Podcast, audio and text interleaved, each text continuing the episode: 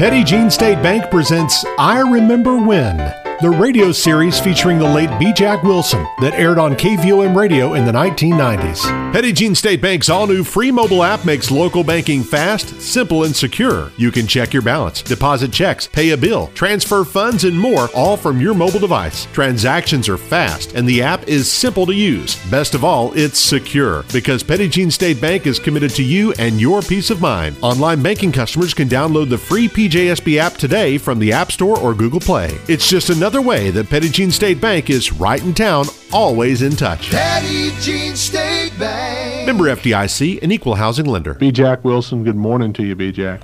How you doing, Rich? Doing all right. New Year's coming up. You got any resolutions? Just about to wind it up, son. Just about to wind it up. We've got two more days. Right. Have you got any resolutions for next year? I've got I've got resolutions, and I was with a group yesterday having coffee downtown. Uh, That'd be the our- bypassing prostate. that that right? that was that was the club that you just mentioned, and we all made New Year's resolutions that we'd uh, there'd be no more lies told at the downtown coffee club or the bypass and prostate club, and no more exaggerations. Now there's a binding obligation we all took that there would be no more lies and no more exaggerations in the year of 1995. If there are, what are the consequences? The consequences is expulsion from the club. Oh boy. But the thing about it is, before we left yesterday, all the uh, all the resolutions were broken before we dismissed. well, you've got until January. You don't have to start till Yeah, January first. You got a grace period right now. But but the thing about it is, the uh, the resolutions that we made for the new year were not in effect until midnight Saturday night. okay, you're all right then. But uh, anyway, beside the point, we get around to something that so few people, uh, I say so few people, a lot of people do it because they've heard about it from years past, but that's the New Year's menu that we're all familiar with. I say all, most of the older folks like you. But anyway, when it comes to New Year's menus, you know, there's no such thing as New Year in Arkansas unless you have uh, black-eyed peas, hog jaw, uh, fried potatoes scrambled up with some onions in them, turnip greens, cornbread, and a lot of the listening audience has never heard of a menu like that because most of the Conway County people go to these plush eating places, and these plush eating places don't have such things as as hog jaw and black-eyed peas and turnip greens and cornbread, which is manna from heaven, really. And with a glass of iced tea, you can't beat a menu like that. And my wife always, always has that on New Year's Day. That's the reason why I have been so fortunate in my financial dealings. I'm always in debt. And I never have got out, but I keep eating black-eyed peas, cornbread, turnip greens, and fried potatoes. You can't get that kind of menu at the Russian tea You, room. you just can't get it. Now, we used to have a restaurant in Morrilton, uh, Warren's Cafe, that stayed open all night. But they didn't even know what a New Year's menu was at that time. It was still chili and stew and sandwiches. But uh, that aside, which is a lot of foolishness, we used to observe New Year's Day much like, well, quite different from what they do today. We um, we had cowbells and shotguns and wash tubs to beat on with hammers. Uh, the fire whistle would blow at midnight, which would aggravate uh, Tony Lahosky, the fire chief at that time, because he was strictly against it. Once in a while, somebody would set a house on fire back in the 30s and 40s just to create a little excitement. Right. But it was it was good times. So when we look forward to a new year, we all instinctively, I guess, make New Year's resolutions. You know, we're gonna we're gonna pay our debts as far as the money goes, and then apologize for the rest of it, and we're gonna treat our wives better, which I, uh, well, I treat my wife now so good that she's spoiled, so I can't make a resolution to treat her better. But we go back to to days 50 years ago or something like that. It, it was quite different then because people didn't have TVs and things like that. So radio was the coming thing. I remember the first radio that we had around 19 and 24 or 25 somewhere in there that was built from parts by a fellow by the name of Oscar Meeks at that time. And we had people gather at our house on New Year's Eve to listen to the Grand Ole Opry. And they'd stay and eat you out of house and home, of course, until after midnight, and then you had to make them go home. But I come across uh, something about prices back in that time, and, and you know we always complain about about prices now. You can go to the grocery store with a twenty dollar bill, and you spend nineteen dollars and forty cents of it, and when you get home, my wife looks in all the sacks and she said, "What did we buy to eat?" We've got Brillo pads and uh, washing uh, powder and uh, tissue, and I can go right down the list. And then I'm sent back to the store to get a can of tuna so we can have tuna sandwiches. Or black Uh, eyed peas, you could do that. But you you t- you talk about prices. Uh, we were married in 1937, and that's Lord, that's a long time ago, 57 years. And uh, the average income uh, in 1957 was $1,600 a year.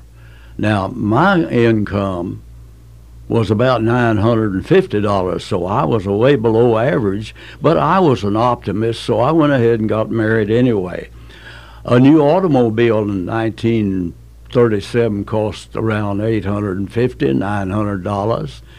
We rented a house for $12.50 a month, a four bedroom house, and shared it with another couple, so we split the rent. So we was out $6 and a quarter a month for rent. Oh, boy. Uh, coffee, coffee was 38 to 40 cents a pound. Sugar, you could buy for oh 79 cents for 10 pounds of sugar sometime to a dollar. Eggs, 18 cents a dozen. Bacon, around 30 cents a pound.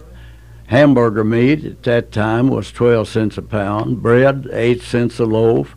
Milk, oh, they put it up in quart jars. I think, I think Boss Dairy at that time, our milk cost us about, oh, 12 cents a quart, something delivered and put in the refrigerator. Gas, and I always Don't even, don't even. I don't even gas. talk about gas. I don't even want to talk about gas. A few years ago, I made the remark to my wife that if gas ever got to be a dollar a gallon, I'd quit driving the car. Well, I haven't quit yet, but you know, guys make resolutions and they break them. Right. But anyway, gas was 12 to 15 Oh, cents boy. a gallon. Uh, stamps, mail a letter for three cents and get good service at the post office. You know, you didn't have to stand there. You had more than one person to wait on you at that time. Now, with stamps going up to 32 cents, one person waits on you when you manage to get to the window. And so times have changed. Movies, you go to the movies then, and we didn't have TVs. Go to the movies, 25 cents, uh, a nickel for popcorn, a nickel for a Coke. So people talk about them good old times. Well, there were some things good about it, and there were some things that weren't so good. If you lived long enough to to have gone through those what we call good old times, and then you live through some of these times that we have now, the good old times to me, in relationship to what it was 50 or 60 years ago, now is the good old times. We had one character in Morrilton that always celebrated New Year's, and that was a fellow by the name of Edwin Balch. His nickname is Gink, and that's the only thing. Gink was a fellow that was accused of having a siren on his car, and he'd go up and down the streets in Morrilton, and, and he'd turn that siren loose, which was illegal. The fire chief at that time, as I said before, was Tony Lahosky. I think Gink did that particularly just to aggravate the fire chief because he was checked and stopped and his automobile checked for a siren on his car, but nobody ever caught him. Now, all this arson and everything else, was that in lieu of fireworks or what?